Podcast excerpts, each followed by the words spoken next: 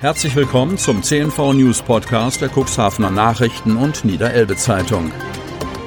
In einer täglichen Zusammenfassung erhalten Sie von Montag bis Samstag die wichtigsten Nachrichten in einem kompakten Format von sechs bis acht Minuten Länge. Am Mikrofon Dieter Bügel. Dienstag, 23. Februar 2021. Keine schnelle Rückkehr in die Schulen erwartet. Kreis Cuxhaven. Niedersachsens Kultusminister Grant Hendrik Tonne hat vor wenigen Tagen einen Fahrplan vorgelegt, der Schulen und Familien Gewissheit über den Betrieb in den kommenden Wochen geben soll. Wie fallen die Reaktionen dazu in den Schulen in Hadeln und Cuxhaven aus und wie läuft's dort überhaupt gerade?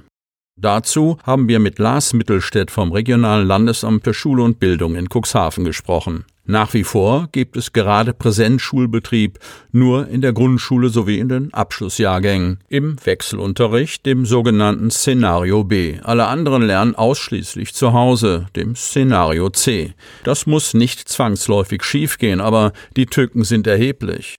Chancenungleichheit, Isolation, blank liegende Nerven bei den Eltern und Jugendlichen und die Sorge, dass Kinder in Not übersehen werden.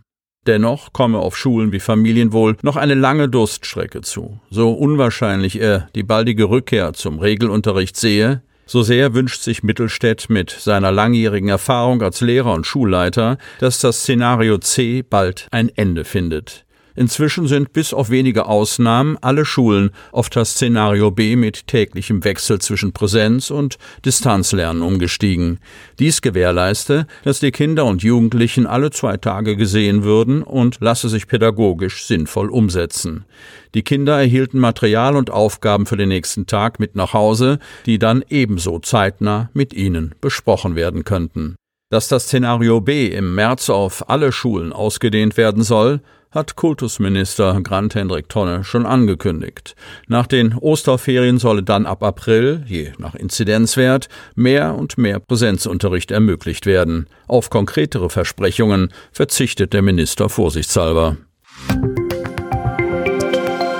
Tragischer Unfall mit tödlichem Ende. Kreis Cuxhaven. Auf einem landwirtschaftlichen Hof ist es am Sonntagnachmittag zu einem tödlichen Unfall gekommen.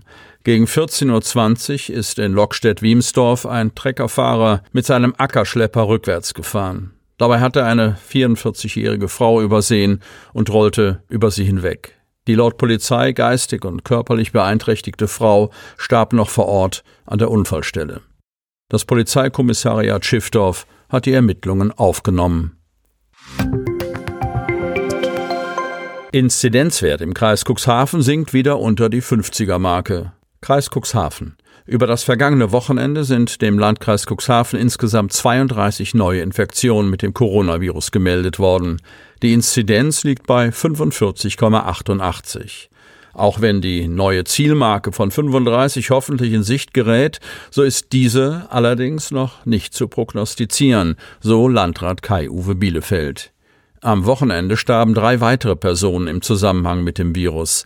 Die Zahl der Todesfälle erhöht sich damit auf 120. Akut infiziert sind derzeit 203 Personen im Kuxland. Acht Personen werden stationär behandelt, drei davon intensivmedizinisch. Um eine Inzidenz von 35 im Kuxland zu erreichen, dürfen rechnerisch lediglich 69 neue Fälle innerhalb einer Woche gemeldet werden. Mit heute 91 neuen Infektionen in den letzten sieben Tagen ist dieser Wert noch nicht möglich. Vermutlich wird sich dieser Wert nur dann nachhaltig erreichen lassen, wenn es kein Infektionsgeschehen in Einrichtungen wie Schulen, Kindertagesstätten, Alten- und Pflegeheimen und Krankenhäusern sowie an Arbeitsstätten gibt, sagt Bielefeld weiter.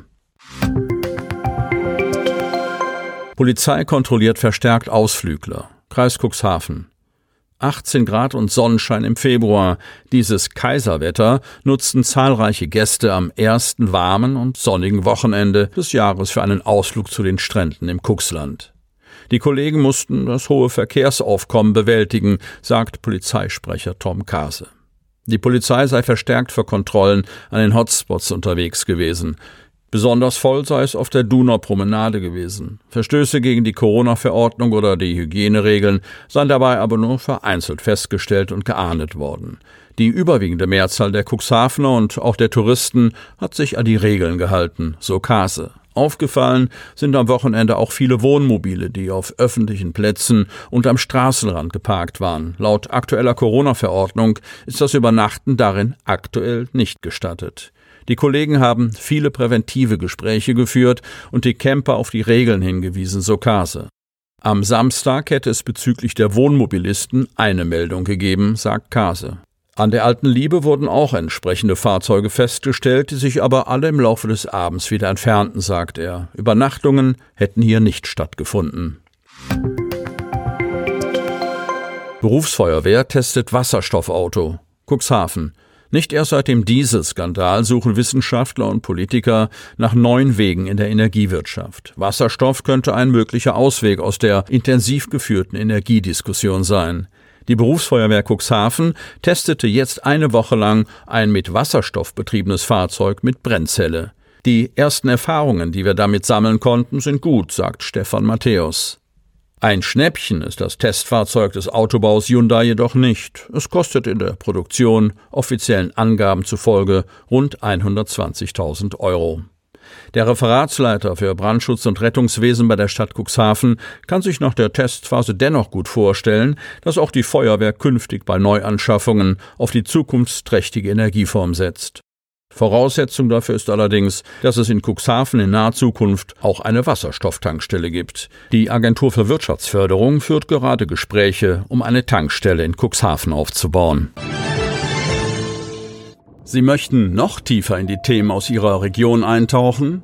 In unserem CNV-Themen-Podcast auf Tauchgang gibt's alle 14 Tage per Interview interessante Personen, emotionale Stories und bemerkenswerte Projekte aus dem Landkreis Cuxhaven direkt auf die Ohren, damit Sie ab sofort keine Podcast-Folge mehr verpassen, benötigen Sie lediglich einen sogenannten Podcatcher. Auf den meisten Smartphones ist dieser bereits vorhanden. Falls nicht, dann suchen Sie ganz einfach in Ihrem App Store nach einem kostenlosen Podcatcher wie zum Beispiel Spotify, Apple Podcast oder AntennaPod. Selbstverständlich können Sie unsere Podcast-Folgen auch direkt über unsere Website unter cnv-medien.de slash podcast anhören.